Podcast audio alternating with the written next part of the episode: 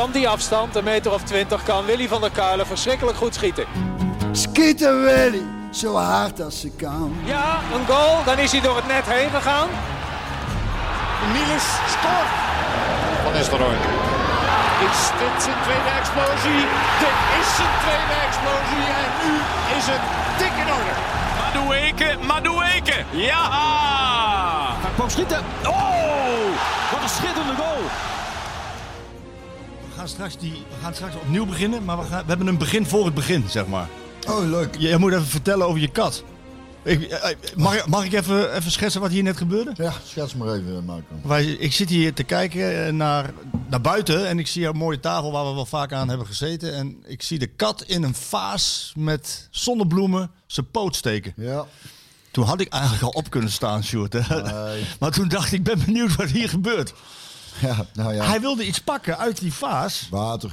Hij had gewoon een bakje met water staan hier. Maar die katten, dat zijn zo'n rare beesten. Die doen de meest onmogelijke dingen. Om dan water ergens anders moet dan uit de vaas komen. Met een pootje. Dus vervolgens valt uiteraard de vaas. Jij loopt vanaf hier naar...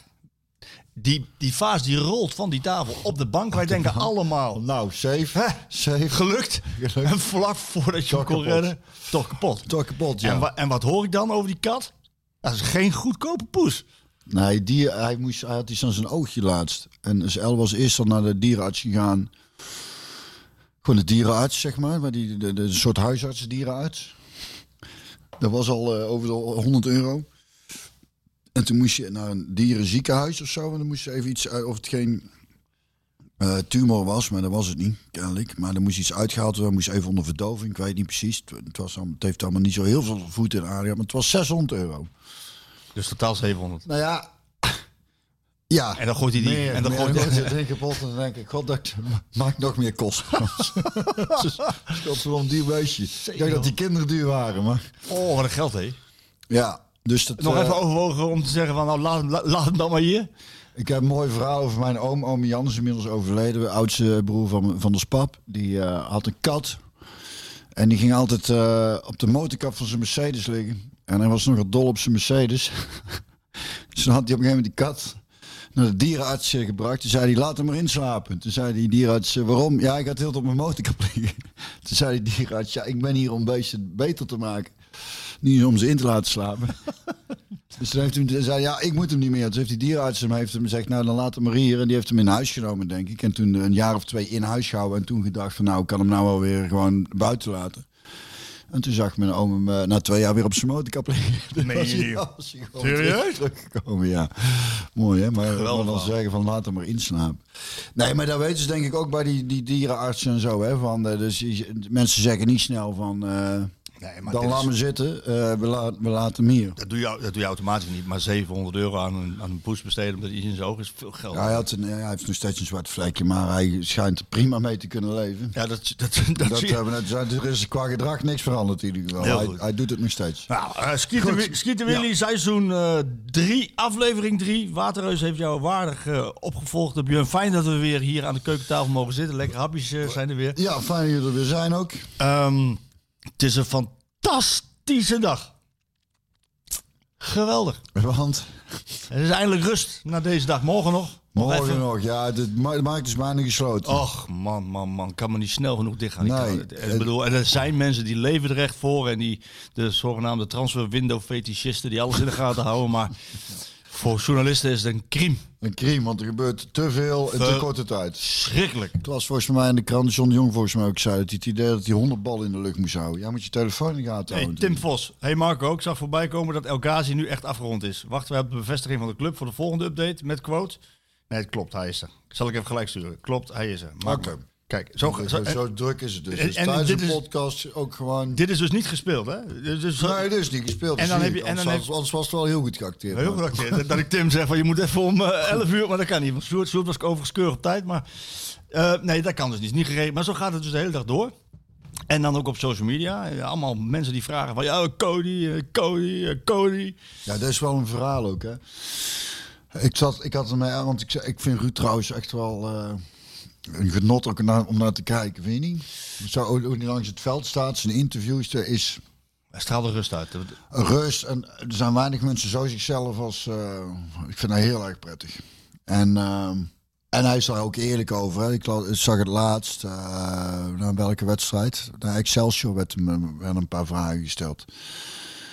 Van ja, god, dat is ook... En toen dacht ik, misschien moeten clubs... Maar ja, dat zal ook allemaal makkelijk zijn. Een clausule in contract nemen. Ja, je kunt weg, maar tot 2 weken voordat de markt dicht is zo. En daarna niet meer. Is dat geen optie? Ja, nee, maar dat... Ik vind want het is toch waar, als je nou nog iets moet, is toch allemaal, is allemaal zo onhandig? Eigenlijk moeten de klokken gelijk lopen dat zodra de competities beginnen, dat eigenlijk de transfermarkt klaar is. Hè? Want anders dan heb je een speler die ineens heel goed doet in een paar competitiewedstrijden en dan wordt hij ineens nog weggehaald. Ja. Hè? Als Cody uit zijn slof was geschoten tegen Monaco en tegen Rangers was hij al weg geweest. Ja. Maar goed, dat zat ik stiekem dus ook wel toen aan te denken, Ik vind het eigenlijk wel prettig dat hij nog even nog niet altijd goed doet. Ja, in die wedstrijden. Ja, het is... dus ja, as we speak kan er van alles gebeuren. Ik hou de telefoon in de gaten. Het is de 31ste. Het is nu, kijk op jouw klok, bijna 5:30. Ja, het gekke aan dit hele verhaal is... Ik heb net nog even wat informatie ingevonden met mensen rondom hem heen. Die overigens ook steeds stiller worden naarmate die deadline nadert. En dat is misschien wel begrijpelijk. Van ja, hoe gaat dit nu verder? Want vandaag is in principe de laatste dag dat PSV nog een vervanger zou kunnen halen. Maar het is niet de laatste dag dat Cody weggaat. Ik bedoel, in Engeland is het nog open en nog andere landen. Dan kan hij in principe morgen nog weg zonder dat PSV een vervanger kan halen. En het is een hele gekke situatie dat nog steeds alles open is. Southampton lijkt op dit moment toch de beste papieren te hebben. Ja, verbaast mij een beetje dat, want Pap zei dat hij daarheen was, maar dit is dus nog niet zeker. Nee, dat is nog niet zeker. Maar dat vind ik dan raar, want we hebben het er altijd over Bayern München, Arsenal. Ja, maar klopt, al die clubs, daar heeft het management van Gakpo allemaal mee gesproken. Dus daar is helemaal niks van gelogen, dat die clubs interesse in hem hebben. Maar goed, ze kijken natuurlijk ook naar de wedstrijden die PSV speelt. En in het geval van Manchester United ging die deal van Anthony ertussendoor. Nou, die moest ineens 100 miljoen kosten. Wel is er... Met het management van Gakpo en United, de club, is gesproken over... zou ook heel gek zijn, want Ten Hag heeft hetzelfde management als Gakpo. Ja, mijn informatie is ook dat United die jongen toch wel een beetje gek heeft gemaakt. In die zin dat er geen ruis meer op de lijn was tussen wat Gakpo wilde verdienen en wat United hem wilde geven. Dus dat was al een beetje soort van klaar. Alleen ze moesten wel doorbijten naar die hele deal met Anthony... Die heeft daar wat roet in het eten gegooid. Financial Fair Play kwam om de hoek kijken. En ze zijn niet meer de hoofdgegadigde. Arsenal werd genoemd in Engeland nog. Maar die zijn ook met iemand anders bezig. Daar is PSV ook van afhankelijk. Hè? Want als bijvoorbeeld iemand van Everton weggaat naar Chelsea... Ja, dan wil Everton de beste vervanger. Dat is misschien Gakpo. Dus het is een hele precaire zaak. Waarbij je dus op de slotdag... nog alles open is. Hè? Wat vind jij daarvan? Ja, dus ik zit er... ik had er eigenlijk van Gakpo verwacht dat hij wel iets meer met de club mee zou denken eigenlijk. Dat hij eerder een beslissing had gemaakt. Maar het is zo moeilijk. Ik kan ook niet in die schoenen van die jongen staan. Maar het is voor de club gewoon ontzettend onhandig. En voor Ruud is het natuurlijk ook gewoon... Het is ook mooi, choquerend, zorgt gewoon voor onrust. En dat is wat Ruud ook zei, hè? Ja, ook, dat draait je ook niet om mij en is het gewoon zo. Het grappige is dat daarin een verandering bij hem is gekomen. Omdat natuurlijk die deadline nadert en er geen duidelijkheid is. Nee. En in het begin heeft hij steeds gezegd van... nee, ik ga ervan uit dat hij blijft en ik behandel hem zo alsof hij PSV'er is. En aan Cody merk ik niks. Ik dacht ook op een gegeven moment van... maar dat is van Sangre, die heeft al eerder gewoon gezegd... ik blijf. Ja. En dan heb je duidelijkheid. En dit is gewoon heel... Daar heeft iedereen gewoon last van. Daar wordt iedereen een beetje onrustig van. Zelf ook, denk ik. Ja, zeker. En dat merk je dus ook wel in die wedstrijden... waar die er moet staan. Hè? De Champions League niet haalt. Even naar jou. Jij bent een ex-prof. Dus jij weet een beetje hoe hij zich voelt. En je kan een beetje in zijn schoenen staan. Nou, ik heb nooit in zo'n situatie gezeten als hij. Snap je? Nee, niet met die grotere clubs. Klopt. Nee. En bij mij was het meer dat ik bij PSV wegging, omdat ik daar te weinig speelde. En er was dan interesse en dan is het, dus dat gebeurt in alle rust. En dat is zo gepiept eigenlijk. En dan was ik niemand verder echt mee bezig. Maar ik wil even antwoord op de vraag, valt die jongen iets te verwijten? Hij is 23. Ja, dat vraag ik me dus ook af. Ik vind dat dus moeilijk, omdat ik niet goed weet. Kijk, ja... Het is wel leuk, want het is eigenlijk ook in de link naar het interview van Veerman, waar nogal ophef over was. Wat ik eigenlijk niet begrijp. Kijk, als het puntje bij paaltje komt, daar is waar ik heen wil, denkt iedereen aan zichzelf. Dat is. Alleen ik had in dit geval verwacht. Maar ja, ik weet dus niet hoe dat internationaal allemaal werkt met die clubs, van dat hij gewoon eerder een beslissing had genomen. Cody zelf? Ja, dat hij had gedacht van, maar ja, er gebeurt om hem heen ook van alles. Maar dan ben je dus afhankelijk van twee partijen. De club die je wil hebben en PSV die ja moet zeggen tegen hem. Kijk, want er is een officieel bod van Southampton. Antwoordgevend op jouw vraag even snel, want ik zit voordat ik het vergeet. Als voor mezelf had ik denk ik, want ik weet ook dat ik wel eens bij PSV in de situatie was gekomen dat ik halverwege het seizoen weg kon. En dat wilde ik toen niet. Ik wilde gewoon beginnen. Uiteindelijk bij Twente heb ik dat wel gedaan. Maar dat was zo'n andere situatie. Was ik zo blij dat ik bij NEC aan de gang kon. Maar voor mezelf denk ik, en zeker op die jonge leeftijd, zou ik voor mijn eigen rust gewoon ook eerder een beslissing nemen. Maar dat is voor mijzelf. Ik zou denken, ik zou niet nou nog naar een andere club willen. Weet je wel? Dus die zijn ook allemaal al bezig. Ik zou gewoon na een vakantie gewoon de voorbereiding begint, dan begin ik bij een nieuwe club. Ja. Dat zou ik prettig vinden. Ik zou denk ik, maar dat weet ik niet, want ik heb nooit in die luxe positie gezeten dat ik zo goed was, gedacht hebben, ik wil met PSV naar goed Champions. Misschien heeft hij daarop gewacht, halen we wel of geen Champions League. Dat kan ook zijn. Ja, eigenlijk is hij misschien wel slachtoffer van hoe hij eigenlijk karakterologisch in elkaar zit. Want hij heeft al eigenlijk in een vroeg stadium aangegeven, en eigenlijk voortdurend van luister, ik ben wel toe aan een volgende stap. Maar het is geen straf om bij PSV te blijven. Komt de juiste club voorbij die het juiste aan PSV geeft en die het goede plan met mij voor heeft, ja, dan is voor mij de tijd om te gaan. In de tussentijd wil die niet, zoals Anthony, trainingen overslaan. En hij wil niet wedstrijden overslaan om iets te forceren. Oh, dat heeft die Anthony gedaan. Heeft die Anthony gedaan? Ja, dat is gewoon lelijk, vind ik. Maar goed. Het heeft wel gewerkt. Ja. Hij is weg. Ik denk dat die 100 miljoen ook al mee gespeeld hebben. Gaan we zo over hebben. Cody die traint goed door. Cody die werkt goed, die blijft zichzelf. Ja, ja. Die moet ondertussen alles in zijn hoofd maar verwerken. Ah, maar ja, komt veel lastig hè? Ja. En heeft nog steeds dezelfde mening van ja, als die juiste club voorbij komt met het juiste bod, dan wil ik wel weg. Waarbij die ook al in een vroeg stadium heeft aangegeven dat de Wijnaldum-route ook een optie is. Dus dan gaat het niet meer over Bayern München, Manchester United. Nee, dan gaat het over Southampton. Daar goed presteren, pats, volgende stap. En in de tussentijd heeft hij met PSV geprobeerd om de club in de Champions League te krijgen. En ervoor te zorgen dat ze een hele hoge transfersom aan hem overhouden. Dus eigenlijk valt hem niets te verwijten dat hij nog, ja, vind ik dan, hè, maar daar denken heel veel mensen anders over, dat hij nog ja, de mogelijkheid gebruikt zolang de markt open is. Mm. Er ligt een bod van 40 miljoen. Lacher van Southampton. PSV heeft gezegd nee. Dat doen we niet. Ze hebben zich eigenlijk een beetje vastgehouden aan die 50 miljoen. Denk ik ook ingegeven door 100 miljoen van Anthony. Wat denk jij? Ik heb daar totaal geen kijk op. Ik zou echt niet weten hoe dat... Maar ja, je kan je voorstellen als clubbestuurder ziet dat Anthony voor 100 miljoen weggaat. Dat je kijkt naar Gakpo en denkt van ja... Dan kunnen we daar maar... Ja, wat ik er dan over... Ik weet totaal niet... Meer wat wel en niet reëel is. Ik vind echt sowieso zo belachelijk veel geld. Omdat ik denk, ja, dit gaat eigenlijk nergens op. Ik hoorde in ieder geval mensen zeiden, ja, 100 miljoen is echt te veel voor hem. Ik denk, really? Is dat niet gewoon te veel voor iedereen? 100 miljoen. Ja, is ja, bizar. En ik denk, als deze podcast doorgaat, dat het volgend jaar 150 is. Ja. 200. Ja. En er zijn ook clubs met ik weet niet hoeveel miljoen of miljard schuld zelfs. En het gaat gewoon door, het circus. Ja. The show must go on. Ja. En zo is het.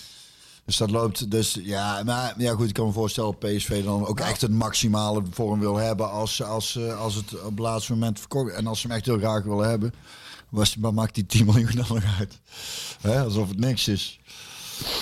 Ik denk, ik zit ook een beetje aan PSV te denken. Hè? Dus ze willen misschien de maximale. Nou, ook vanwege wat er voor Anthony betaald is. Maar ze merken ook dat clubs daar tegenaan hikken. Als ze 40 miljoen voor Gakpo krijgen, is dat dan ook een soort van gezichtsverlies? Dat ze daar genoegen mee nemen? Omdat Anthony gaat voor 100? Is dat het verschil tussen Ajax en PSV? Nee, dat lijkt me niet. Zou je denken? Ik weet het niet, want op een gegeven ogenblik moet je natuurlijk... Kijk, ze hadden ook kunnen zeggen... Dat heeft PSV ook niet gedaan. Ze ook kunnen zeggen... Hey, het is voor ons nou nog te laat om een vervanger te halen. Je gaat niet meer weg, je blijft. Hebben ze niet gedaan. Maar dat kan dus. Ze kunnen zeggen, laat die niet meer gaan. Ja, die afspraak hadden ze met Gakpo kunnen maken natuurlijk aan de voorkant. Luister, we geven jou de tijd om die transfer te realiseren, maar luister... ja, dat is wat ik net zeg. Ja, tot 2 weken van tevoren en anders dan niet meer. Heeft PSV niet gedaan. Nee, dan hadden ze, hebben ze dat geld nodig? Zou je haast denken dan, hè? Ook door het mislopen van de Champions League. Ja. Ja, ze hebben nou een jongen teruggehaald. Ik weet het, dat zal vast wel een goede zijn. Ja, El Ghazi, Anwar El Ghazi, jongen van 27, bij Aston Villa gespeeld. Ja, Lille, na Ajax. Lille, Aston Villa. Ja, die jongen, dat is volgens mij een prima speler. Ja, als je 27 bent, kom je volgens mij net in de kracht van je leven. Ja. En heeft hij de vergelijkbare kwaliteit als Gakpo? Weet ik niet. Alleen, het is ook niet zo dat... Kijk, als je in de Premier League mee kan... Dan kan je ook zeker in de Eredivisie mee. Ja, en die jongen die heeft met 27 al bijna 300 officiële wedstrijden gespeeld. Ja. Dus, en hij maakt zijn goaltjes wel en dan geeft zijn assist wel. Dus ik denk ook wel. En dat vond ik dan wel opmerkelijk gisteren bij Van Nistelrooy. Daar was ik een beetje angstig voor. Hij zei van ja, met El Ghazi hebben we iemand gehaald die zowel rechts als in de spits als linksbuiten kan spelen. En dan heeft die jongen meer wedstrijden als rechtsbuiten gespeeld dan als linksbuiten. Maar hij kan inderdaad ook goed op linksbuiten spelen. Maar ik dacht van ja, Madueke is weggevallen. Daar moet je een goede vervanger voor hebben. Dat zal die El Ghazi dan zijn. Maar je moet toch ook een vervanger hebben dan voor Gakpo? Of zie je gewoon dan dat El Ghazi op al die posities... Kijk, Luc de Jong is weggevallen nu. Ook al, hè? Ja. Hoe lang is hij eruit? Ja, een aantal weken. Dat is wel kut. En daar staat dus geen goede vervanger voor klaar. Want anders, als Carlos Vinicius een goede vervanger was geweest... had je wel gezegd, je mag niet weg. En ook rond hem speelt nog dat hij weggaat. Eigenlijk, ik vind het allemaal niet... Het is... Nou ja, ze zijn wel een beetje pek, hoor. Want de jongen is natuurlijk wel echt belangrijk daarvoor in. Maar je hebt daar inderdaad weinig achter zitten. Ja, Vitesse had die moest een blinde darmoperatie. Dat is ook alweer een andere speler. Maar ze hebben wel echt... En dat is met Madueke aan de hand eigenlijk. Enkel. Een botsing op de training. Enkel.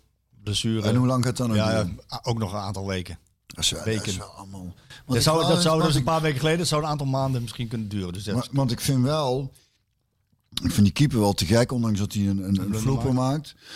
Maar hij straalt er veel uit. En want ik heb voor de vakantie heb ik nog wel het een en ander gezien. Ja, jij was nog wel aardig te spreken, hè? Had ik dan nog geappt. Ja. Ik vond het fascinerend hoe ze toen speelden, want het staat dan op papier 4-3-3. Ik denk, nee, dat is... 4-4-2, zoals de Mos zei, in een kommetje. 4-4-2 in een kommetje. Ja. Maar dan met Til eigenlijk meer als in de spits erbij. Mm-hmm. Klopt. Eigenlijk een beetje zoals Man, ik moest denken aan, maar ik kan het verkeerd, Man United in de jaren 90 speelde met Beckham en Giggs. Die moet dus voor de flankspelers wel veel werk verrichten, want die moeten verdedigend veel doen. En dan in balbezit speelden ze eigenlijk een soort 3-5. Hoe is het dan 2? Dus dan schoven een verdediger iets meer door naar het middenveld. Ja, maar bij PSV in balbezit is het dan dat Til weer eronder komt... en dat Gakpo hoger gaat staan en ja, Madueke hoger. Ja, maar die vanuit de verdediging schoven ook een meer het middenveld in. Ja. Vond ik wel... Maar de laatste wedstrijd... Ja, ik heb in Oostenrijk hebben we 2 wedstrijden willen kijken. In een berghutje. En dan hadden we... Want dan zouden we ook op tijd thuis zijn. Want we zaten dan in Berghut iets lager. En dan zeiden we, ja, we komen een wedstrijd kijken. En dan waren we 5 minuutjes te laat. Dus dan zei de oudste, te laat. Alsof mijn vader... was. Maar we kregen hem in Berghut niet aangeslingerd. Dus die wedstrijd tegen Monaco hebben we moeten missen. Hoorde ik dat ze eigenlijk gewoon wel heel veel geluk hebben gehad. Dat ze die... die hadden ze eigenlijk gewoon allemaal moeten verliezen. Bal op de lat, bal op de paal. De eerste... Een paar reddingen van Benitez. Maar goed, oké, ik bedoel, veerkracht is er dan wel, hè? Je komt vlak voor tijd. Ja. Maar daar heb ik dus niet gezien. En Glasgow, de eerste, heb ik ook niet gezien. De tweede heb ik wel gezien. Ben je nou nog steeds zo enthousiast? Nou, er is best wel... wat tijd tussen zat het. Ja. Best wel veranderd. En ik moet zeggen, dus die laatste die ik gezien heb... Ik heb tegen Excelsior heb ik dan wel gewoon gezien. Want die laatste Glasgow die ik gezien heb... Toen was het nog op vakantie. Dus dan is het vanaf de lunch is het natuurlijk... Raak. Een 4 tot je wijn. Dan doe er nog maar één. En dan is het pils. En dan daarna nog iets lekkers. En dan, maar de berglucht... De berglucht doet wonderen. De berglucht doet wonderen. Maar ik moet zeggen, dan kan ik zo'n wedstrijd, die heb ik gezien. Maar ik moet zeggen dat ik af en toe gewoon even wegdommelde. Ik denk niet dat heel erg is geweest. Het is in dit geval niet zo heel erg geweest, heb ik het idee. Nee, maar ik had wel het idee, die wedstrijd tegen Glasgow, dat ze die eigenlijk wel hadden moeten winnen. Die thuis. Ja, maar ja, gezien de kansen en een vloeper achterin. Maar goed, aan de andere kant kan ik er dan ook ergens een beetje vrede mee hebben, omdat ik hoorde van tegen Monaco hadden ze eigenlijk... Ja, is dat zo? Ja, dat weet ik niet. Dan zeg ik tegen jou, ik heb het niet gezien. Maar je staat in die finale. Nee, klopt, dat klopt. Maar je staat in die finale. Dus je hebt Monaco hoe dan ook uitgeschakeld met kunst of vliegwerk of geluk, of zeg maar. Of ook door, je kan ook zeggen door veerkracht en karakter. Dat je een verlenging afdwingt en dat Luc de Jong die bal erin kopt. Maar ja, als je in die finale staat tegen Glasgow en je geeft zelf aan, die wedstrijd die had je kunnen winnen. We moeten niet doen alsof Glasgow of alsof Rangers FC een wonderploeg is. Want nee, zeker niet. Maar dat heb ik een beetje, dat schuurt bij mij een beetje. PSV moet er dan alles aan doen om die wedstrijd te winnen. En ik vind dat niet is gebeurd. En waar hebben ze laten liggen van alles aan doen? Nou, in de voorbereiding was ik in Duitsland, in Klostervoorte. En daar spraken we ook met John de Jong. En we kennen allemaal de ambities van PSV. Die zijn niet veranderd van het moment dat jij speler was, of voordat jij speler was, of nu ver daarna. We kennen allemaal die ambitie. Dat is kampioen worden, Champions League spelen. Europees overwinteren. Maar in ieder geval Champions League, daar hunkert iedereen naar. En dan zie je wat er gebeurt bij PSV. Dan wordt er een eerste aanzet gegeven die echt heel goed is. Ze hebben de analyse gemaakt, de evaluatie. Nou, dan zie je dus, we halen een andere keeper. En we halen met Luc de Jong een boegbeeld, een aanvoerder, een doelpuntenmaker. Een voorbeeld voor alles en iedereen. Die haal je. Je haalt verschillende typen middenvelders. Xavier Simons, daar komen we straks nog even over te spreken. Guus Til, een dynamische loper. Die bij Feyenoord 15 keer gescoord. Ik kijk Sjoerd even aan, 15 keer uit mijn hoofd. Dus Til, 15 keer gescoord. Nou, dat ziet er allemaal heel goed uit. En daarna wordt het stil. En dan denk ik, je moet wel doorpakken. Want Madueke raakt al vlot geblesseerd. Dus jij bedoelt meer aankopen doen? Nou ja, in die zin reageren. Madueke raakt geblesseerd. En je hebt eigenlijk met Madueke een potentiële topspeler in huis. Dat is een speler die het verschil kan maken tegen Rangers FC. Daarachter zitten Johan Bakayoko en Ismail Saibari. Dat zijn jongens die... deed het ook niet slecht, vond ik. Nou, daar kom ik dus op. Die jongens die gaan het echt wel redden. Of nou bij PSV is, of ergens anders. Maar die gaan echt betaald voetbal wel goed terug. Dat zijn jongens met potentie. Ja. En ik heb Saibari gezien, die jongen deed het echt naar behoren. Ja. Maar dat is precies wat het was. Ja, mee eens. Naar behoren. En je mag niet van hen verwachten dat zij het verschil gaan... Ze ruiken net aan de eredivisie. Ja. En dan moeten zij het verschil maken in een internationale wedstrijd. Nee. Misschien wel de wedstrijd van het jaar. Nou, dus dat moet je... Kijk, dan haal je nu El Ghazi. Aan het einde van de transferwindow. Pak hem dan eerder. 2,5 miljoen. Haal hem eerder op. Dan had je misschien 10 miljoen moeten betalen. Maar die moet je eerder halen. Want je moet die Champions League in. Luc de Jong, die valt weg. Is geblesseerd. In de wedstrijd tegen Rangers. En achter Luc de Jong... In de rust. Even iemand kopen nog. Nee, snap ik. Nee, maar je weet al een tijdje dat achter Luc de Jong Carlos Vinicius zit, die niet fit is en die niet niveau heeft. Want anders laat je hem nu niet gaan straks. Vitesse was er niet, ook niet fit. Achter Luc de Jong zit er niemand. Wie moest er in de spits staan in de tweede helft? Die jongen Saibari. Ja. Ik kan die jongen niks aan doen. Nee. Maar niet goed. Heb je wel een punt. En... dan wil ik naar de verdediging. Ik heb aan Ruud gevraagd in de voorbereiding in Duitsland. Van, wat vind je nou van... Ik krijg daar ook wel vragen over. Maat. Nou, opletten, hè, want dan ga ik een vraag voor de 100.000ste keer beantwoorden. Want je moet wel opletten in stukken lezen. In Duitsland heb ik aan Ruud van Nistelrooy gevraagd. Ik proef enige ergernis. Ja, nee, maar die maat op Twitter die zegt... oh, ik ga het nog een keer vragen over de centrale verdedigers. En over de verdediging van PSV. Maar ik heb dat al zo vaak gevraagd. Van ook aan Ruud, van wat vind je nou van die laatste linie? Je krijgt veel goals tegen. Je hebt geanticipeerd met het halen van de keeper. Maar wat vind je nou van je laatste linie? Aan kwaliteit. Is het wel kwalitatief goed genoeg? En dan zei Ruud van... ja, Ramalho is een topverdediger. Teze is een topverdediger. En Obispo is er één die het kan worden. En Boskakli is ook topverdediger. Ik vind dat vind ik grappig, want Ik had juist, toen ik voordat ik op vakantie ging wedstrijden, vond ik van die Obispo dat hij wel echt stappen had gemaakt. Ik was het een beetje vergeten, omdat hij vorig seizoen op een gegeven moment een tijdje eruit heeft gelegen. Met een prachtige tackle in huis. Vind ik echt. Straalt ook wel uit. Een paar keer heeft hij het ook laten zien. Ja. Ja. Er was... maar ik heb dus ook een aantal wedstrijden gemist. Maar daarin zie ik ook wel dat ik denk, nou... Dat kan wel eens een...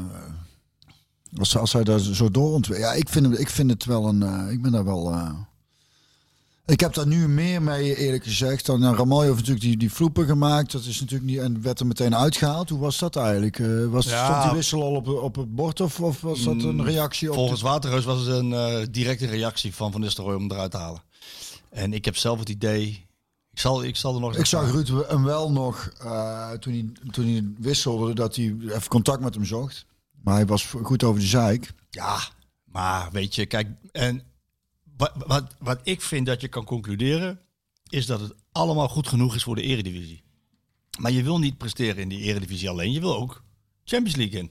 En als je verdedigend misschien niet zo goed bent, dan moet je opbouwend heel goed zijn als centrale verdediger, toch? En andersom. Of het liefst heb je allebei. Maar kijk naar Daley Blind. Daley Blind is misschien niet de allerbeste verdediger, maar is wel degene met de passing vooruit, tussen de linies door. Dat zie je bij PSV gewoon te weinig. En als je dan kijkt naar die laatste lijn, dan kun je zeggen... ja, ze hebben wel wat gedaan. Ze hebben Hoever gehaald en Brandwaite. Ze zijn allebei op de bank. Mm-hmm. Van de 8 aankopen die gedaan zijn... staat er tegen Rangers, waren er 2 die in het veld stonden. Dan denk ik, ja, je moet het afmaken als je dus... En Marcel Brands zegt van, we moeten eens in de 2 jaar Champions League spelen... anders komen we in de problemen. En dan heb je een gouden kans en laat je het liggen. En dat zijn net de details, denk ik, die bepalen of je het wel of niet haalt. Ik had zo'n goed gevoel, juist, Marco, en nou zit jij hier op mij in te praten. Ik ben al lichtelijk depressief omdat ik terug ben van vakantie en weer van alles moet.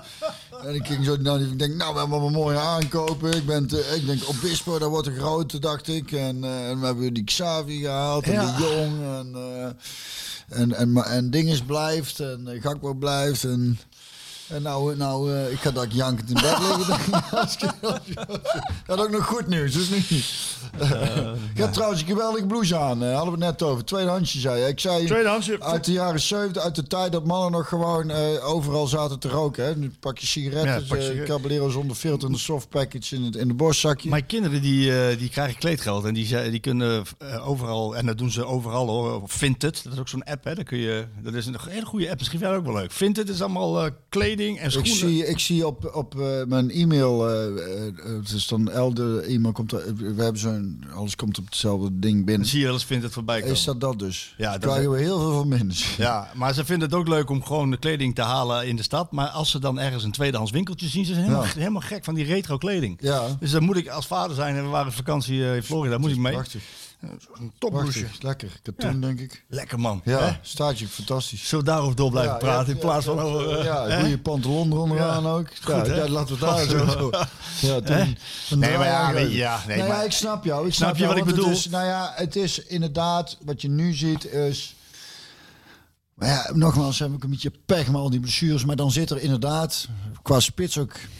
Ja, dan heb je dan wordt het wel lastig. Wie moet je daar neerzetten? Ja, en ze weten al een tijdje dat... En dat zei Ruud heel terecht. Ze weten dat dus dat Vinicius was geblesseerd. En Vertessen die kwam terug van een, ik geloof, blinddarmoperatie. En dan weet je dat al een tijdje. Ja, dan weet je ook dat Luc de Jong alles moet spelen. En die speler die heeft vorig jaar vooral op de bank gezeten. Maar hij moet alles spelen. Want er zit niks achter. En ze zijn er ook mee bezig geweest. En het gaat me ook te ver om hier het hele technische apparaat te kapitelen. Maar het gaat, zeker niet. Want... Nee, maar ze hebben dus een hele goede eerste aanzet gegeven. Maar ik heb zoiets van, als je dat dan zegt... Hè, je wil Ajax niet achterna, maar je wil eroverheen. En je moet de Champions League in, Marcel Brands. Dit was nu de gouden kans. En dan moet je... Want nogmaals, het was echt geen wonderploeg, Rangers. Maar dan moet je al je acties in het teken staan om de Champions League te bereiken. En als ik dan naar de laatste linie kijk... Maar je bent natuurlijk ook wel afhankelijk van... De financiële mogelijkheden. Hè? Ja, daar ben je ook van afhankelijk. Maar zoveel is er nog niet uitgegeven. En ze hebben ook geld binnengekregen met Doan. Ik bedoel, en Luc de Jong haal je dan. En dan moet er natuurlijk salaris tegenover staan. Valt de Benitez hetzelfde. Maar er zijn ook spelers weggegaan die topsalaris hadden. Guts, Sahavi en noem maar op. Maar als ik kijk, Philip Max heeft een fantastisch eerste half jaar gehad. Spectaculair. Dat ik dacht van, wauw, wat heeft PSV nou binnen, joh. Die is misschien nog wel... Hij is net zo goed als Angelino met zijn linkerbeen. Nooit meer dat niveau aangetikt. Op rechtsback is... Ik vind hem nou wel weer meer op de weg terug, hoor. Ja? Jawel. Je hebt er nog wel vertrouwen in? Jazeker. Ik heb wel het idee dat hij... Want ik heb hem toch nog... Een paar mooie assists gegeven vanaf links. Dus ik heb wel het idee dat hij weer teruggroeit naar het niveau waar hij toen zat, hoor. Ja, dat is even moeilijk gehad en is geblesseerd geweest. Dus ik heb daar wel vertrouwen in. Maar goed, je weet het. Ik heb sowieso veel vertrouwen in veel mensen. Nou, daarom zijn ze ook hartstikke blij dat jij nu weer aan tafel zit. Ja, dat geloof ik, ja. Mensen vonden Waterreus vorige week heel erg leuk. Ook omdat hij eerlijk is en van zijn hart geen moordkuil maakt. Maar Er waren ook mensen die zeiden van... Godsam, heb ik anderhalf uur zitten luisteren... en heb ik die wedstrijd elke minuut weer opnieuw beleven. Hoe ellendig het was. Was Björn maar weer terug. Ja, we kunnen het over. Zalvende woorden. Ik zou het graag over andere dingen willen hebben. ik vind het wel interessant om heel even over die reacties op... Veerman's interview. Daar verbaas ik me namelijk over. Want toen heb ik de interview even gekeken en dacht ik... Nou, ik vond er niks ergs aan. Wij is hier nou zo... Die jongen was gewoon zwaar teleurgesteld. En de manier waarop hij het zei ook van... Nou ja, ik kan me voorstellen dat hij dan baal... Dat hij niet lekker heeft kunnen voetballen, eruit geknikt. Je zag al een en al teleurstelling bij die jongen. Ja. En ik speel gewoon liever daar.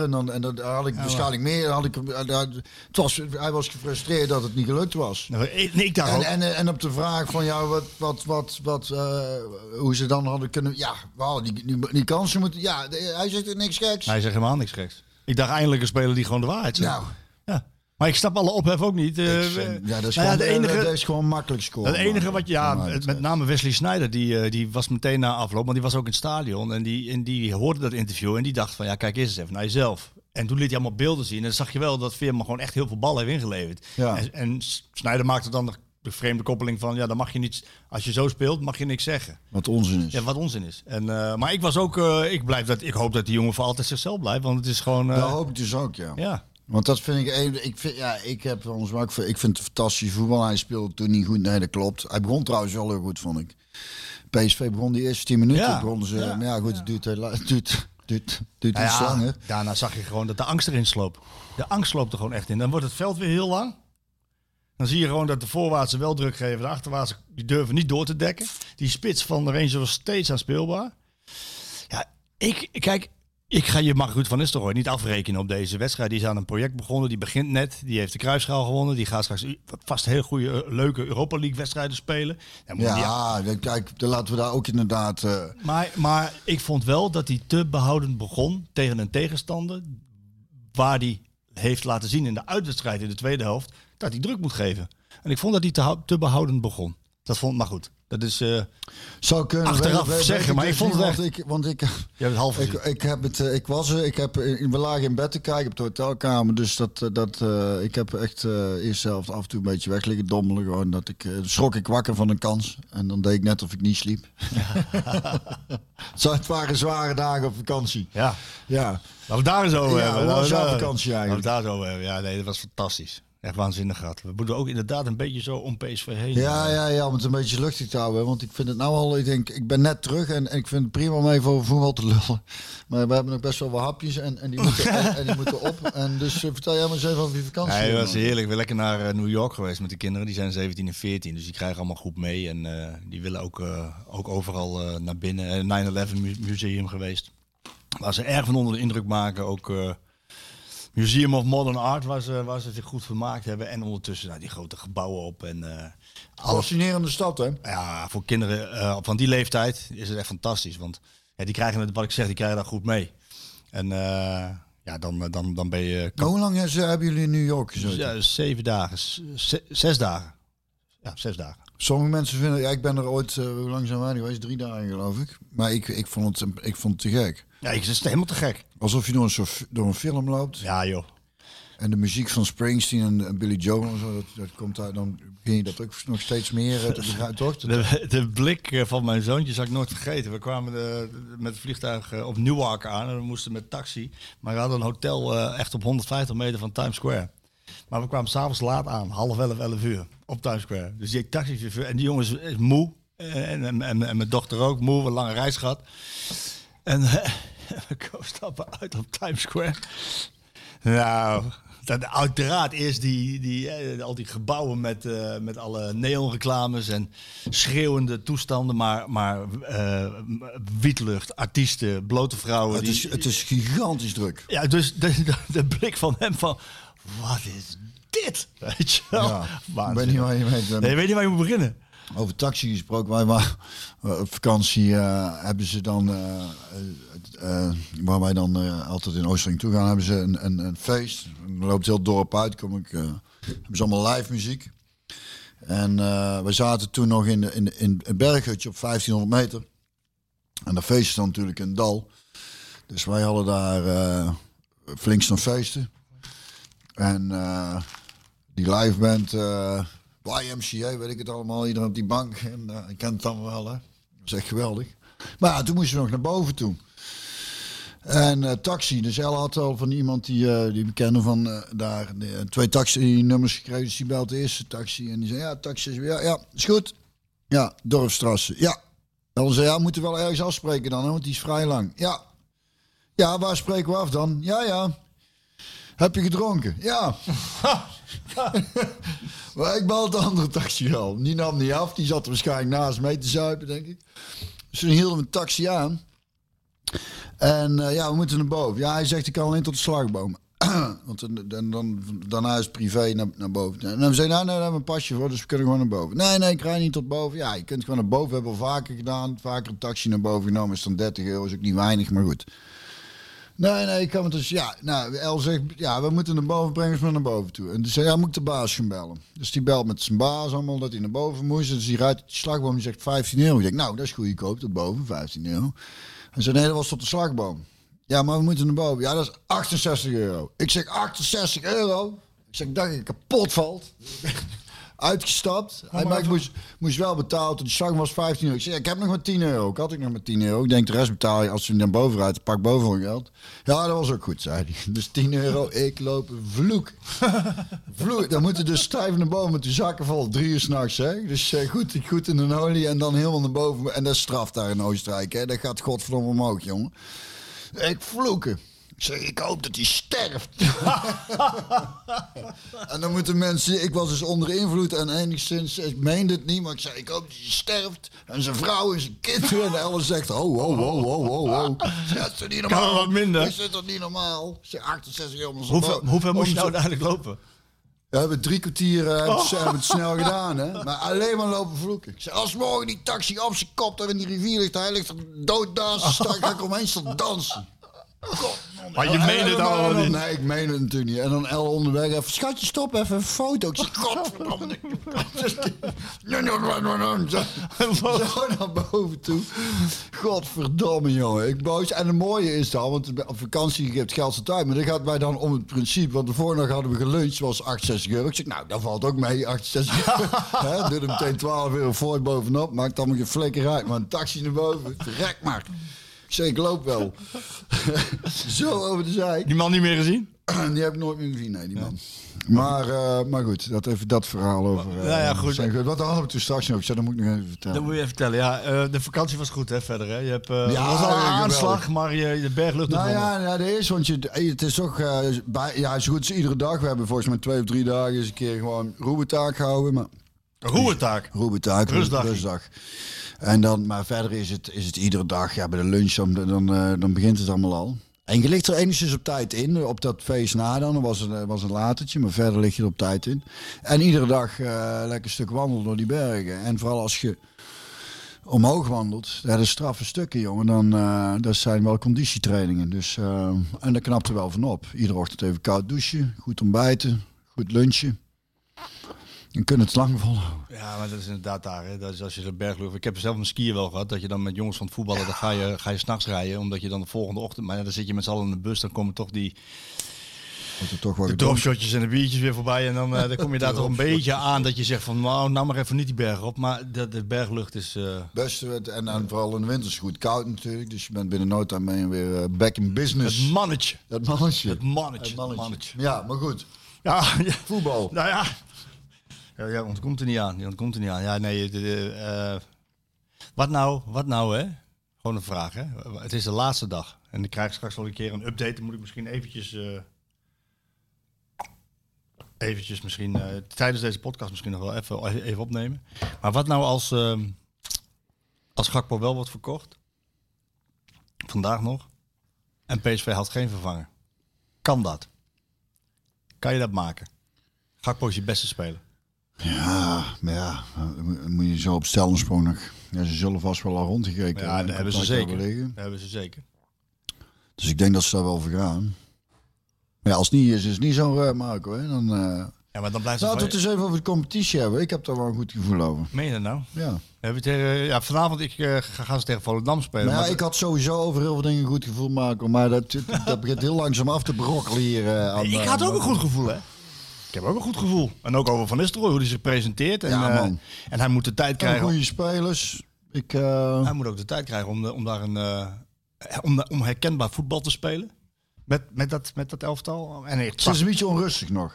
Het is nog iets onrustig, ja. En ik vond het tegen Rangers gewoon te behoudend. Ja, dat weet ik dus helemaal niet precies. Nee, maar ja... tegen Excelsior was... Ja, maar je hebt tegen Excelsior gespeeld, je hebt tegen Emmen gespeeld, tegen Go Ahead Eagles. Je speelt vanavond tegen Volendam. Niet echt een graadmeter, want die wedstrijden zullen ze allemaal wel winnen. Tenminste. Ja, dat hoop ik wel. Er komt een pakketje aan weer. Zaterdag. Het zal wel weer voor hier zijn, denk ik. Wie heeft een pakketje. Ja, de PT-post, de kans is groter aangebeld wordt. Nou, Sjoerd, doe jij dan even open als je wil? Doe ik, ja. Of is het bij de buren? Die zijn niet thuis voor jongens. Ik zie hem nog niet. Nou ja, ik weet het niet. Het zal wel weer iets El zal wel iets besteld. Denk ik. Maar goed, je moet een reactie geven als je dus niet de Champions League haalt. Ja, dan gaat dat de bel. Nou, shoot. Doe maar net alsof je hier... Je moet dus... steeds langer haar. Ja, langer haar. Ja, dat is als je niet aan de kappen gaat, hè. Je moet een reactie geven naar Rangers en dan schiet je uit de startblokken tegen Excelsior met 6-1. Ik heb die wedstrijd gezien. Eerste half uur was niet best. Nee, dat heb ik ook gezien. Dat was, heb je hetzelfde gezien? Ja, dat was heel matig. Ja. Maar daarna, dat vond ik wel dat... dat zijn de boeken voor de kinderen, ja. Top. Ah, ik denk. Kunnen die volgende week weer naar school, jongens. Zullen ze zin in hebben? Nee, maar ik vond dan wel... Het is inderdaad... Ik had wel het idee... Dan speel je daar naar zo'n wedstrijd. Er zijn altijd kutwedstrijden op dat kut kunstgras. En Excelsior is natuurlijk een prachtige club. Want het is volgens mij de liefste club van de eredivisie, geloof ik. Hè? Oud papierclub, hè? Daar zit niks kwaads in. Mag je niet meer zeggen, Sjoerd? Nee, dat vinden ze echt verschrikkelijk. Dat was Simon Kelder. Ik zag hem nog, hè, Simon Kelder. Ze hadden trouwens bij Excelsior hadden ze alles perfect. Even complimenten voor de mensen bij Excelsior. Broodjesbal, lekkere hapjes. Wij hebben daar ooit nog film Katakombe speelde ik een trainer en daar hebben wij daar ook nog opgenomen. Dus, en ook die mensen van die club daar allemaal, jongen. Dat is echt geweldig. Ja, en zijn zo'n is. En onder te voetballen in zo'n stadion gekekt, volgens mij half op zo'n weg of zo daarachter en kunstgras. Dus ik vond. Maar ze werkten wel mee.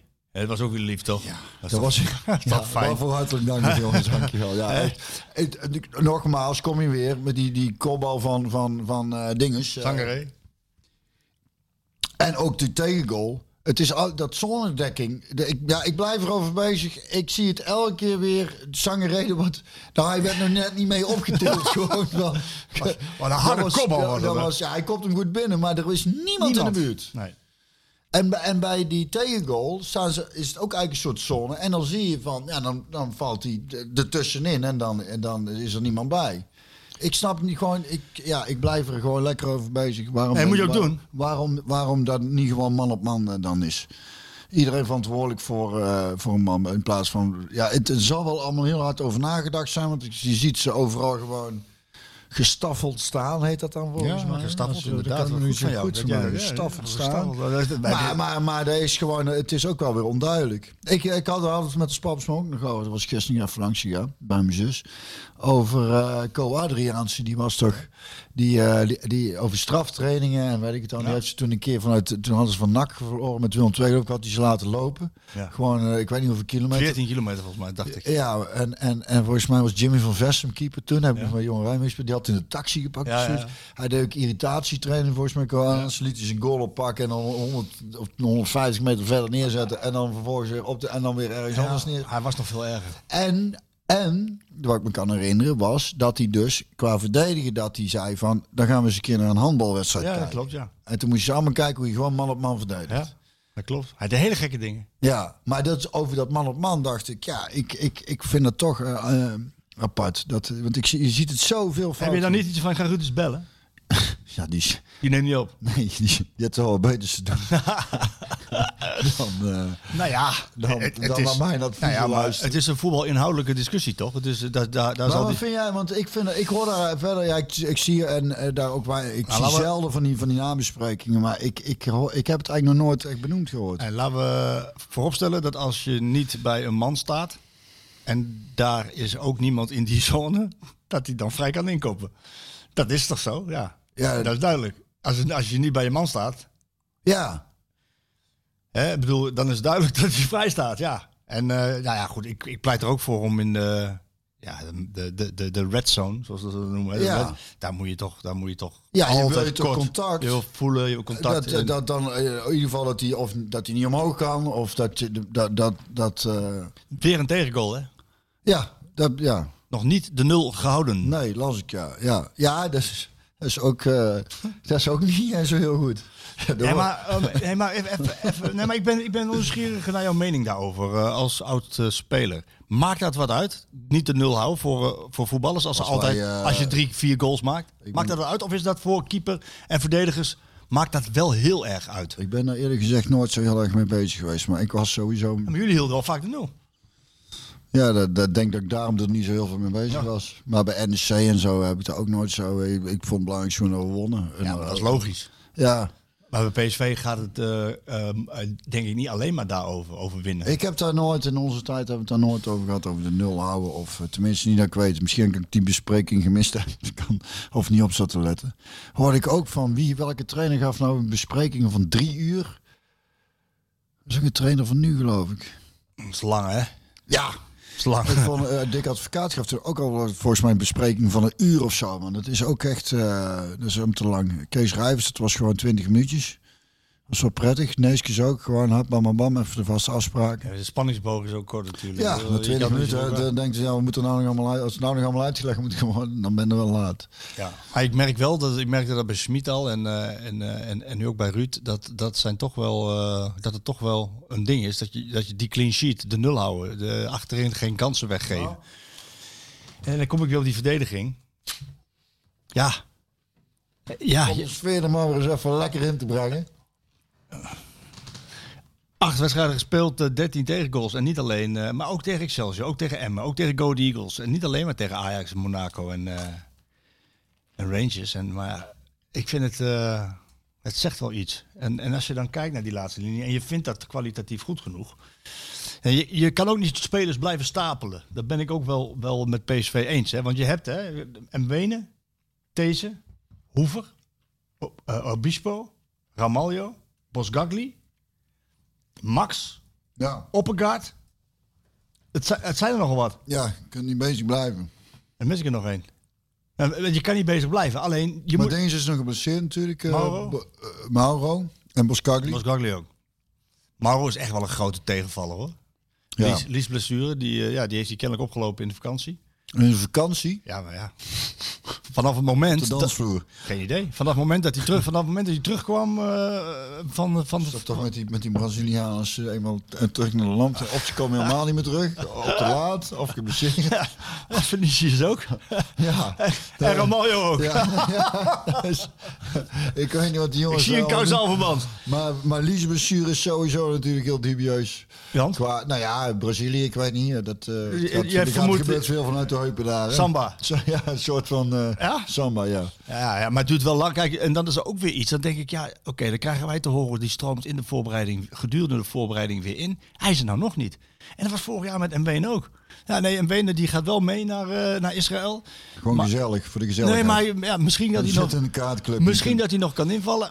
En vervolgens is hij maanden uit de relatie. Dus ze maken daar een inschattings... Ja, die blessures en zo, dat is toch ook wel... dat blijft, hè? Ja, dat is natuurlijk niet best. Nee, dan moet ik je vanaf. Ja, want, wat gezegd, het is... Nou, je mist toch nou wel belangrijke spelers, maar de weken, de Jong. Ja, Gakpo misschien die weggaat, Mauro. Ja, maar qua blessures bedoel ik, ja. Dus dat is wel... Ja, Vitesse die niet in kan vallen. Hebben we ook veel Vitesse inderdaad. Nou, die Oppelgaard, die vind ik een goede indruk maken als talent, als linksback. Heb ik nog niet gezien. Nee, die valt ook weg. Denk ja. Het is wat anders. Wat wordt daarover gezegd eigenlijk? Of is dat nog niet echt... Ja, wel, er wordt al over gesproken. Ja, natuurlijk is dat ter sprake gekomen. Maar dan krijg je natuurlijk wel het verhaal van Ruud van... Ja, wat kunnen wij eraan doen? Want sommige dingen zijn gewoon echt pech.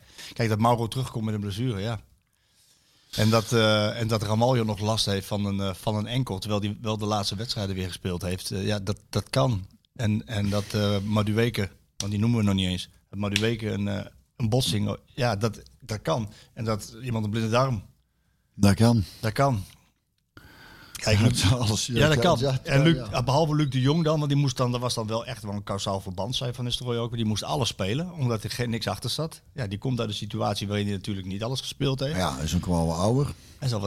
Ja, dat had wel 1-op-1 daarmee te maken, ja. Vertelde hij. Ja, dat is eigenlijk de grootste zorg, denk ik. Ik denk verdedigend, ja, je hebt inderdaad genoeg spelers. Je moet het alleen zo neer gaan zetten dat we eens een keer inderdaad de nul gaan houden. Maar kwalitatief goed genoeg. Voor de Eredivisie, ja. Ja, dat zeker. Ja, maar je gaat het nou in de Europees ook zien. Dan daarom moeten we... Kijk, het is kut dat we de Champions League niet gehaald hebben. Maar we hebben nog een Europese competitie. Mooie loting. Hoe dat daar... Arsenal. Bodø Glimt. Ja, onze jongens hadden tegen mij verteld, die kregen dat niet uitgesproken. En wat hadden we nog meer? Nou ja, de Bodø Glimt, ik hoop eigenlijk dat ik met VI... ik ga sowieso mee naar Arsenal, maar ik hoop dat ik naar Bodø Glimt mag.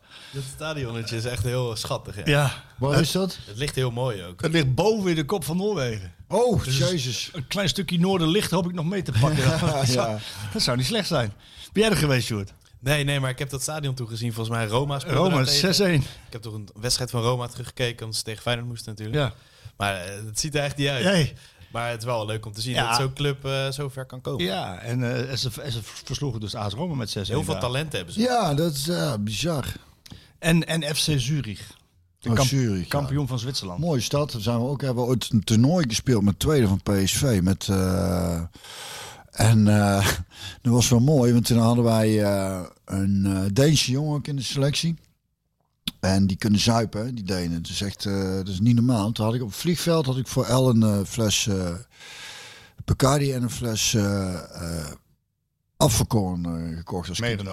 Als cadeau op de heenreis. Dus naar Zurich toe alvast. En we hadden daar goed gespeeld. We waren daar... Volgens mij hadden we gewonnen of tweede geworden. Ik weet niet meer. Eerste, denk ik. Maakt het niet uit wat hij ervoor goed gedaan heeft. Ik denk dat het voor het verloop van het verhaal wel belangrijk is of je eerste of tweede bent geworden, Björn. Ja, eerste dan. En we mochten op stap van dinges. En die Brands was een trainer. Dus we zaten daar in een mooi hotel, maar dan moesten we naar het centrum toe. Maar we hadden dus... We moesten daarheen... En er was één iemand die kon ons dan rijden. Maar die had één auto waar 4 man in kon. Dus we moesten elke in groepjes van 4 moesten we toe. Maar we hadden van tevoren op de hotelkamer al wat zitten borrelen. Want ik had die fles Bacardi en die fles Afgekorn. Want Tommy van der Leegte en ik hebben met z'n tweeën die fles Afgekorn de meeste gemaakt. En Carsten Missing Pedersen heette die jongen. Deze jongen had ik mee op het internaat gezeten. Kun je zijn naam nog noemen? Carsten Missing Pedersen. Missing. Hij heeft nog bij Dordrecht 90 gespeeld. Een geweldig ventje was het. Maar die had dus in zijn eentje binnen een uur die fles Bacardi zo, met alleen ijs, niks erbij, leegjes open. En toen zat hij nog, ik voel me net zoals in Denemarken. Noem maar iets van rood, zei hij. Nee, dat snap ik. Maar toen gingen wij dus, moesten we dus daarna met die auto's naar de stad gebracht worden. En ik was aanvoerder en ik bleef met Tommy als laatste. En dan zou wel als laatste naar die discotheek gebracht worden. Maar voordat wij opgehaald werden, werd Carsten alweer teruggebracht. Die hing zo tussen de dokter en die vent die reed in. Zo, weet je wel. Dan kwam hij zo, sleepte ze hem zo naar de lift. Flikker hem in die lift neer. Dus ik denk, nou ja, een beetje verantwoordelijk. Ja, ik leg hem met de dokter wel even in zijn bed. Dus die ligt daar in die lift en begint hij heel, alles onder te kotsen. Heel zijn hand onder. En toen moest je hem overeind op en gaf hij die hand aan mij aan. Ook zo, dat de dokter hem in bed moeten leggen, maar ook daar worden de hoteldeur nog, want we hadden geen sleutel, dus voor die hoteldeur daar neergelegd. Die jongens van Manchester United die sliepen op dezelfde jongens, die kwamen naar buiten. Oh, je hebt too many. En de dokter hem in bed moeten leggen met de kussen in zijn rug, dat hij niet op zijn rug zou draaien. En Eidur Gudjonsson lag bij hem op de kamer en die zei dat hij volgende ochtend heel zachtjes de tv aanzette en dat hij zei, niet zo hard. En die jongen heeft de hele terugreis, is hij ziek geweest. Heeft alleen maar op het vliegen, moesten nog vliegen en zo. Hoe waren jullie? 17, 18 en zo? Ja, zoiets. 17. En toen zaten we op de uitgang en dan zat ik daar met een plastic tasje tussen zijn benen. Zielig te zijn. Prettig weekend, jongen. Ja, jullie geen centje pijn? Daar moest ik aan denken, maar Zurich. Wij geen centje pijn. Hey, Sjoerd, is het wat om die jonker op te sporen? Jij doet die Dordrecht-podcast. Ja, ik ben ermee gestopt. Oh, maar, ja. Nee, nou, houd het op. Ja. Want ik vond het een leuk voorzetje. Ja, Carsten Missing Pedersen. Hij wordt overgenomen door iemand anders. Maar, ik ben benieuwd hoe men hem gaat. Hoe schrijf je dat? K-A-R-S-T-E-N. Carsten Missing. Carsten Missing, volgens mij met een Y. Dubbel S en Pedersen. Je hebt hem zo gevonden, denk ik. Ja, precies. Ja, hij was een te gek, jong. En druk zo op het belletje. Ja, en 2:12. Ja, en als ze op stap gingen in straat om Zent en je stond dan even zo met iemand te kletsen met een glas zo, weet je wel, ik ken hem wel, hè. Dan dat je gewoon even niet naar een glas kijkt en dan keek er was hij leeg, want dan zo pijn me rietje op. Dan zo bij iedereen het glas leeg. Maakte hem de flikker uit wat erin zat. Ja, die man ligt ergens in de groot van Kopenhagen, als ik het zo hoor. Nee, dat is allemaal goed. Hij heeft het uit een tijdje Nederlandse vriendin. Ik ben nog daarna wel eens met hem een beetje stappen. Maar dat is allemaal heel lang geleden. Maar ja... Zurich. Dus een goede pool, ja. Arsenal, Bodø Glimt en Zurich. En Zurich is fantastisch als kampioen begonnen aan het seizoen. Die heeft de eerste 5 wedstrijden gespeeld en geen 1 gewonnen. Oké. Nou, dat is goed. Dan geef ik je weer een beetje goed gevoel. Ja, dat is een heel goed gevoel. Ja. Is in 2008 gestopt. 2008. Oh, nog later. Heel veel ploegen in Denemarken gehad. Ja. Linksback was hij. En centrale verdediger, ja. En verder is er eigenlijk helemaal niks te vinden op transfermarkt. Dus ik denk niet meer dat hij wat dit voetbal doet. Dat denk ik dan ook niet. Nee.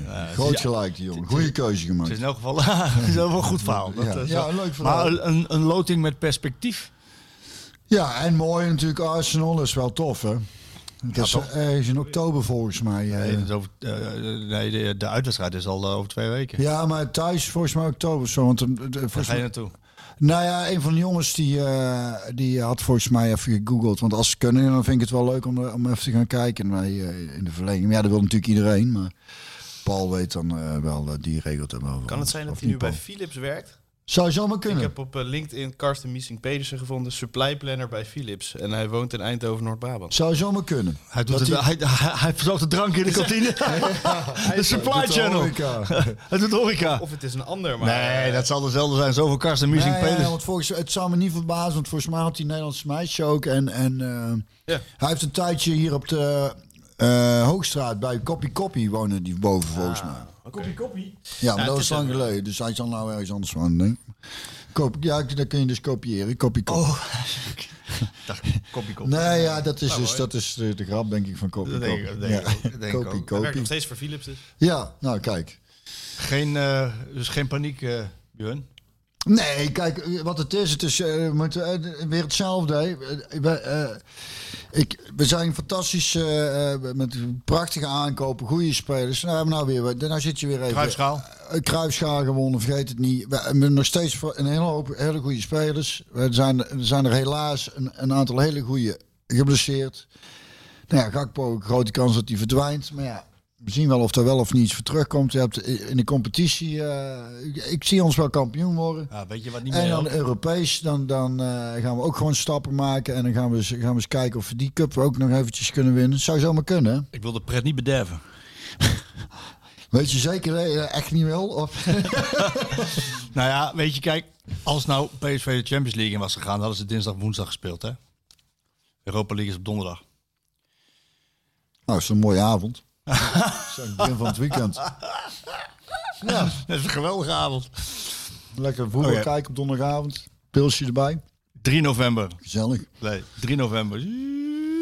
Bodø Glimt. Ja, helemaal naar boven. 6 november, 9 uur 's avonds spelen. 6 november, Arena, Ajax. Oké. 2 dagen rust. Dat is weinig. Vorige keer toen ze 2 dagen rust hadden, we het 5-0 voor Ajax. Ja. Zeg niks. Nee. Ben je gek. Ja, het is wat is, Marco. Jongen. Ze hebben zichzelf geen goede dienst bewezen, dat bedoel ik eigenlijk. Nou ja, zo is het leven, jongens. Er zijn veel erger dingen. Toch? Ja. Klopt, natuurlijk. Hoe vaak kom je nou in Noord-Noorwegen? En nooit. Nou, dat bedoel ik. Daar wil ik graag naartoe. Ze hebben jou een dienst bewezen, jij wilde graag naartoe. Ik wilde heel graag naartoe. En ik denk heel veel supporters ook. Ja, dat is fantastisch. Daarom. Ja, dus ik was ook blij dus met de eigenlijk is het perfect hoe het seizoen tot nu toe verlopen is. Geweldig goed gegaan is. Die kopbal van Luc de Jong in de verlenging. En dan zat ik ondertussen naar Rangers te kijken. Je moet winnen, want ik wilde graag naar... Nou ja, over die wedstrijd gesproken. Dat is toch ook... Laten we het daarover hebben, hoe mooi dat dan is. Dat je zo... dat zijn natuurlijk droomwedstrijden. Nee, absoluut. Alleen weet je, kijk... Maar dat kan niet iedere week. De hoogtepunten, daar horen gewoon dieptepunten bij. Het is dus ik kan genieten van Ibrox en van de sfeer en van de loting. En ik wil ook voor PSV dat ze eigenlijk waarmaken die ambities. En als John de Jong zegt van we willen niet het gat verkleinen, maar we willen eroverheen. Mm-hmm. Dan bedoelt hij echt niet, dat moet morgen gebeuren. Nee, dat gaat natuurlijk... Dat wordt een proces van de lange adem. En die tijd die heeft dat ook nodig. Alleen ik vind dan wel...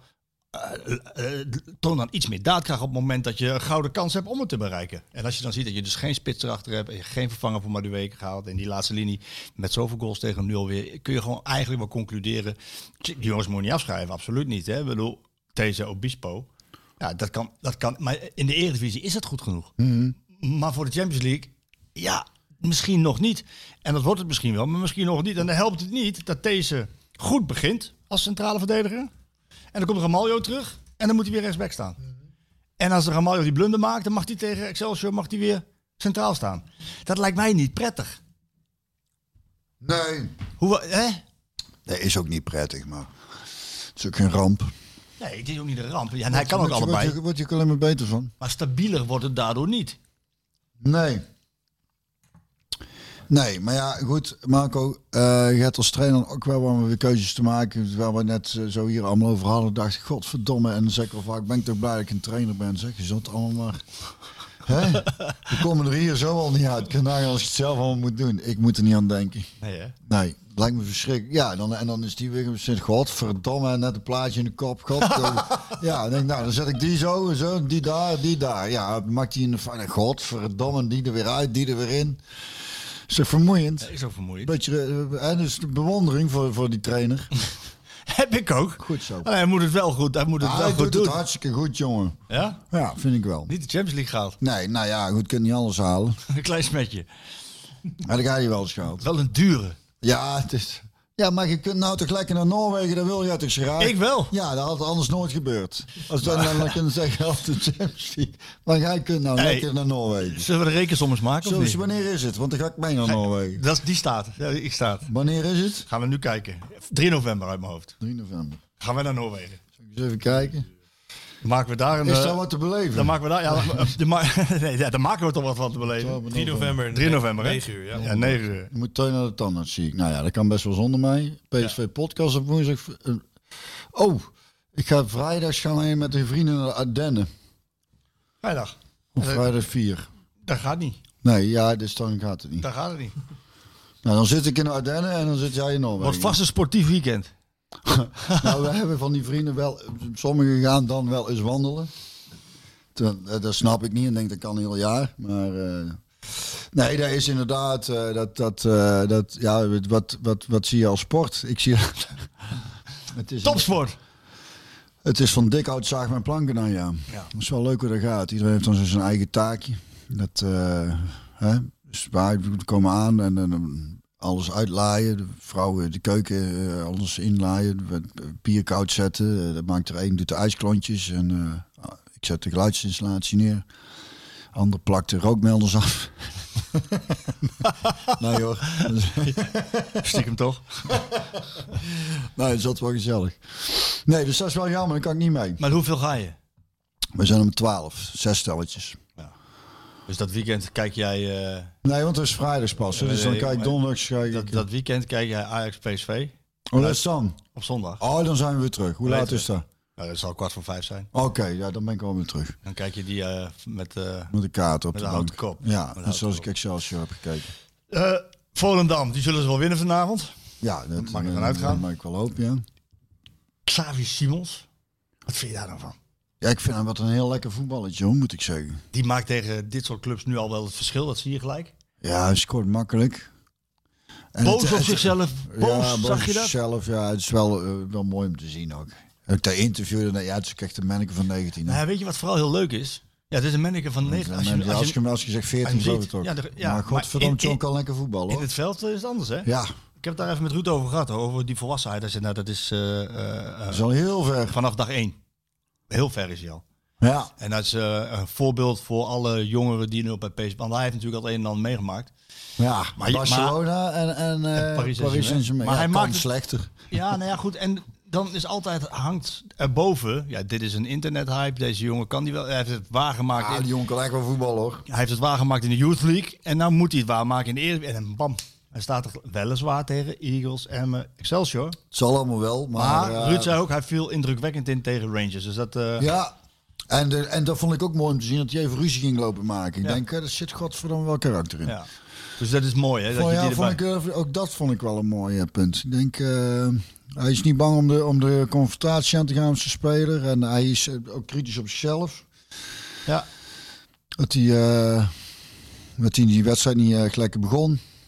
Maar twee hartstikke mooie goals, want het ziet er allemaal zo simpel. En die van Veerman is er ook weer gewoon. Dat is waanzinnig. Toch? Ja. Het is allemaal zo, maar ik vind het zo'n fijne voetballer, jongen. Makkelijk. En ik vind gewoon ik vond zijn interview, ja, ik mag het wel. Nee, maar ja, het zou toch godsamme gek zijn als je helemaal niet kan zeggen wat je voelt? Nee, maar daar is precies. En dat is mijn ergens ook een beetje. Veel meer van dat soort figuren. Dat daar dan zo'n opwinding over gemaakt wordt. Ja, met name door Sneijder. Omdat hij vond dat hij zelf niet goed speelde in die wedstrijd tegen Rangers. Maar wees blij dat we iemand hebben die gewoon wat durft te zeggen. Ja, en het is ook niet... Hoe moet ik het zeggen?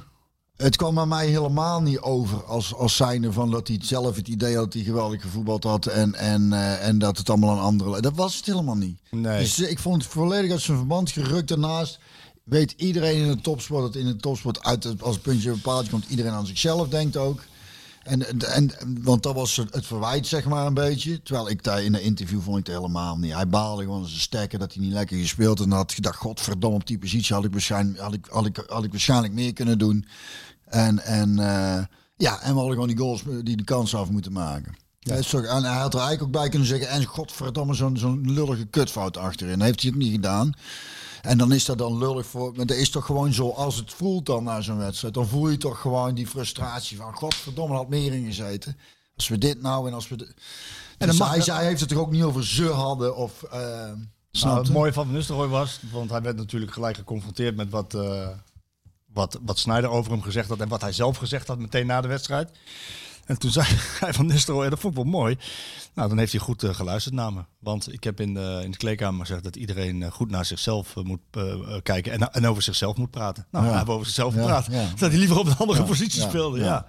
En tegen Excelsior stond hij daar weer even je gewetensvraag aan jou. Want ik weet dat je fan bent van iemand. Hoe moet je dit middenveld inrichten van PSV? We hebben het even over Xavi gehad, we hebben het over Veerman gehad. Wie moeten er spelen? Welke drie? Ja, nou, je vergeet dingen ook nog, hè. Ja, dat zeg ik, je bent fan van die man. Gutierrez. Ja, daar wil ik naartoe. Had ik met mijn neef nog over. Die heeft zelf hoe die juichte toen hij gescoord had ook. Ze godverdomme alles goed aan. Dus ja, mijn neef en ik lijken die kop van hem en dan, dus, het is godverdomme ik, ja. Grinta. Ja. Ik zie hem heel graag voetballen. En hij heeft altijd ook wel eens een slordigheidje. Oké, maar dan halen we Sangre eruit. Ja, dat gaat dus ook niet. Nee, daar moet je 4 middenvelders opstellen. Twee spitsen. Nee, is het probleem niet opgelost. Gewoon al die jongens spelen en dan de slachtoffer, weet ik veel. Wie werd is achterin iets of weet ik het. Ja, Ramalho eruit, 3-4-3. Ja, waarom niet? En in de Eredivisie... Hij heeft ook een keer achterin, centraal achterin gespeeld. Gutierrez, zeker. Ja, ik vind dat gewoon... En wat ik zeg, wat ik ook mooi aan hem vind... Want ik had er zelf niet... Als hij want hij kan nog wel eens in een verkeerde positie een foutje maken. Hè, omdat hij, maar het lijkt hem niks te doen. Hij blijft daarna gewoon de bal vragen en gewoon... heeft er gewoon ik vind het echt een... maar zoals Simons zich presenteert... Ja, is ook een... Daar kan die eigenlijk niet meer omheen. Dat is ook een, maar die jongen die maakt goals... Maar daar bedoel ik, daarvoor ben ik blij geen trainer bij. Je zult er aan zitten en je denkt, Veerman, kan je niet omheen. De scheids mogen we vandaag 15 opstellen. Want ik vind deze ook wel goed. Ik zou twee keepers ook opstellen. 15 tegen 15 vandaag. Want we zijn ze allemaal zo goed. Nou, maar snap je? Dus er moet toch, als je toch met 3 speelt, moet er eentje uit. En eigenlijk kan je om Gutierrez niet meer heen. Dat is duidelijk. Om Veerman ook niet en Sangre ook niet. Dus Gutierrez moet er dan uit. Sorry, om Xavi kan je niet omheen. Nee. Nou, en Veerman ook niet. En Sangre eigenlijk ook niet. Ja, vind ik wel zonde, ja. Had jij niet gedaan? Je had een plekje gevonden ergens voor hem. Ja, hè? Ik denk het wel. Vast wel ergens, hè? Ik denk het wel. Ja. Ik denk dat ik hem wel ergens had neergezet. Ja, je ziet nu dat hij wisselt. Hè? Dat Sangre, die komt er dan uit en dan komt Guti er weer in. Dus het is ook wel gezegd. Het is in zoveel wedstrijden spelen ze nou een korte tijd. Dus die komen allemaal wel aan het spelen toe. Ja. En, want hij speelt inderdaad helft voor de ene en helft voor de ander. Dus, dus daarom, qua middenveld zit het echt wel goed. Ja. Dat is dat is het probleem niet. De echte test komt nu weer. Ik bedoel, Volendam zullen ze niet onderschatten en met respect over Volendam praten. Maar die zullen ze wel winnen. Zeker in de thuiswedstrijd. Maar dan komt de echte test al wel Twente uit. Ja. En dan weten we wel waar... want ze hebben natuurlijk met Eagles, Emmen, Excelsior en Volendam niet het meest moeilijke programma gehad. Hè? Nee, al volgens mij, als ik me goed herinner, maar dat weet ik niet zeker... Heeft Ajax daar vorig jaar in niet de nodige punten laten liggen? Tegen Heracles heeft vaak de scherprechter bij Eagles volgens mij toch? Ja, maar dat was veel later in het seizoen. Ja, dat klopt. Ja, maar dat maakt je flinker uit. Ja, die hebben 4 punten laten liggen tegen... en zei Johan Cruijff niet ooit, je wordt kampioen tegen de kleintjes? Ja. Nou, dan zie ik het heel erg positief in, Marco. Kampioen worden? Ja. Mag het? Na 4 jaar? Ja, daar... Wat ben jij? Volgens mij heb je gewoon een kutvakantie gehad. Ik weet niet wat het is. Zit in die partij, denk ik. Ik baal er gewoon van iemand weg. Nee, helemaal niet. Ik ben hartstikke blij dat ik hier weer mag zijn. Maar ik wil wel... Zal ik een bakje koffie voor je zetten? Lekker, man. Dan gaan we ook shooten. Dan gooi ik de worstenbroodjes er vast in. En dan ga ik langzaam de vragen even selecteren, ja? Ik heb de vragen wel gevonden. Update voor Gakpo nog niet, maar dat komt deze dag ongetwijfeld. Dus wanneer dit online staat, Sjoerd, hoe laat zal het zijn ongeveer? Ik denk uurtje of 3. Ja, dan is denk ik al wel een beetje meer duidelijk. Of die blijft of niet. En ik heb nog wel even kort app-contact met iemand gehad uit zijn entourage. Wie? Kan niet zeggen. Okay. Maar die zegt van, ik zeg, kan die wel spelen überhaupt vanavond? Ik bedoel, dat is natuurlijk een ding. Hè, als de clubs bijna een akkoord hebben, moet die dan opgesteld worden of niet? En daar krijg ik op te horen, dat kan ik nu echt nog niet zeggen. Dus zo precair... Is het eigenlijk dus... Ongelooflijk, hè? Wat een wereld. Gek, hè? Ja. Vind je niet? Ja, dat is heel raar. Maar voor een trainer kan je ook niet... die moet dan... Kijk, want het mooie van Gakpo was dat hij steeds gefocust was op PSV. Ruud heeft hem ook steeds opgesteld. Die heeft elke keer gezegd van... Nee, hij is met zijn hoofd bij PSV. Ik merk niks aan hem en ik stel hem gewoon op... en ik behandel hem alsof hij PSV'er is. Nu zie je een kentering komen. Ruud zegt ook, dat zorgt voor veel onrust. Aan die jongen zelf merk je overigens weinig. Hij maakt tegen Excelsior een goal en hij bereidt er 2 voor, 2 assist. Weliswaar in de belangrijke wedstrijd tegen Rangers was het minder. Maar ja, wat moet Ruud nou? Wie moet voetballen vanavond? Ja, gewoon dan speelden zonder hem. Ja, hè? Uiteindelijk niet opstellen, want ja. Ja, als het allemaal zo onrustig is en god weet wat jong, moet hij ergens naartoe om een handtekening te zetten. Keuren. Weet ik, of keuren, maar dan zullen ze daar wel weten. Ik denk dat zij wel meer weten dan wij. Maar maar goed. Het gekke is dat als hij dus wel in de basis staat... omdat Ruud hem nodig heeft om die wedstrijd te winnen... dat er nog niet gezegd is dat hij dan blijft. Dat is wel gek. Nee, ja. Dat is inderdaad wel raar. Want hij kan dus alsnog morgen eventueel... Wij gaan zo naar jouw nummer. Oh, ja. Maar naar de vragen. De vragen doen we apart, Sjoerd, weer. Net als iemand stuurde me een berichtje via Instagram... dat ze daarvoor moeten betalen. Nee, dat is gewoon VI Pro. Daar zit het op. Ja, je betaalt niet apart voor de vragen, maar voor interviews, analyses, video's, podcast. En dan kun je ook maar we hebben bij elke podcast nu vragen-sectie, zeg maar, los op VI Pro. Ja. Dus als je een heel abonnement hebt, krijg je ook de podcast erbij. Dus het pakket wordt alleen maar groter. Ja, de podcast dus erbij. Je dus als iemand gewoon alleen op Spotify wil luisteren en toch een vraag wil stellen, dan zou die gewoon via VI Pro, moet je dan... Ja, of dan moet hij mij een berichtje sturen, dan... Dan geef jij antwoord. Ja, misschien is wel een eventuele als mensen denken van, dat wil ik even zeggen, want ik krijg heel vaak verzoekjes of ik even een filmpje kan maken van omdat er iemand jarig is of dus daar doe dat maar niet meer vragen, want het wordt te veel. Ja, op een gegeven moment. Maar een echt prangende vraag kan wel naar jou gewoon. Ja, en dan doen we het ook nog wat op pro. Ja, precies, daarom. Ja. En ik heb ook wel terecht wel wat mensen die over gesproken die tegen mij zeiden van het was altijd gratis en nu moeten ze een bepaald maar het ook geld verdienen. Ja, volgens mij is nog steeds 95% gratis. En zeker. Maar dan is het een heel dure pakketje voor per vraag. Maar je krijgt alle artikelen die in VI verschijnen, alle extra artikelen die op VI Pro verschijnen, alle interviews, alle podcasts. Ik zei dat het €5 per maand was, maar het is inmiddels geloof ik... €9 per maand, weet je. Dat zijn 3 biertjes, man. Waar hebben we het over? €9 per maand. En inderdaad, wij moeten ook wel wat... Het mag gewoon binnenkomen, hoor. We moeten wel wat verdienen. Jij hebt ook een mooi moment. Ja, een schitterend moment. En dan gaan we naar het liedje toe. Die vakantie was natuurlijk helemaal geweldig. En... kan ik van alles over vertellen, maar de terugreis, daar maakte ik me van tevoren een beetje zorgen over, of drukte en toestand. Maar er viel allemaal reuze mee, dus we konden lekker doorrijden. En jongens hadden in het begin een beetje geslapen. En de laatste 3,5 uur heeft onze Klaas gedj'd, dus die draait dan allemaal liedjes. En toen zaten we met z'n allen allemaal mee te zingen, want hij draait dan van alles, hè, van Love Grows, Where Rosemary Goes en weet ik het allemaal. Tot draait die Creedence en Beastie Boys en... Allemaal muziek, niet uit zijn eigen tijd, grappig. Nee, maar wel mooi. En dan de Piano Man van Billy Joel. De auto meezingen. Sing us a song. Zo zijn we naar huis gereden. Lekker man, ook zo zwalken zo. En ken je dat je dan af en toe, op vakantie heb ik die momenten ook wel eens, maar dan is het zo mooi dat je even uit moet zoomen en moet zien in wat voor situatie je zelf zit. Dat je dan pas eigenlijk ook echt waardeert, een besef van godverdomme, wat dit is mooi. En zo was hij terugrit ook. En toen draaide hij op een gegeven moment Your Song van Elton John. Dus we zaten er allemaal mee te zingen.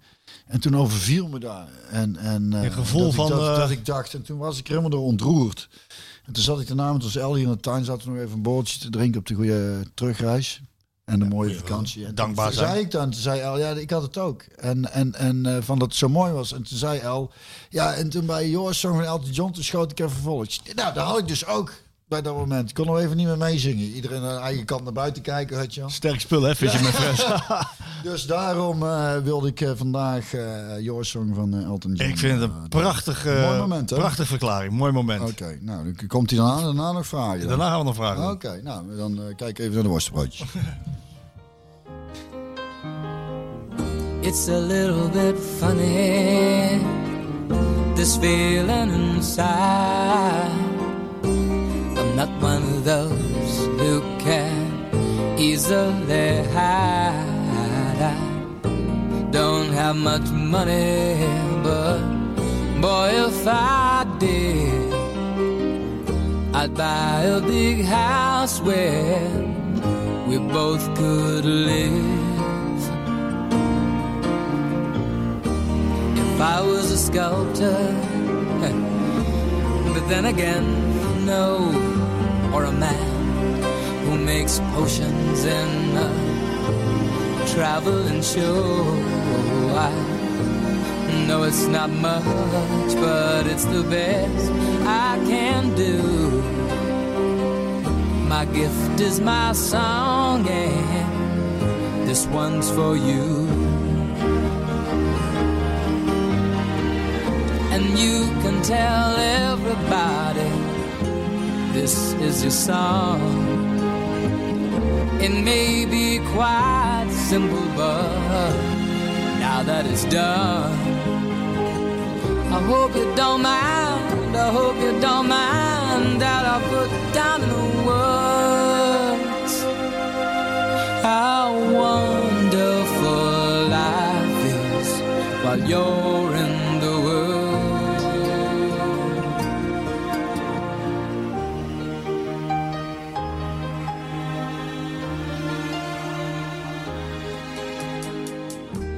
I sat on the roof and kicked out the mob.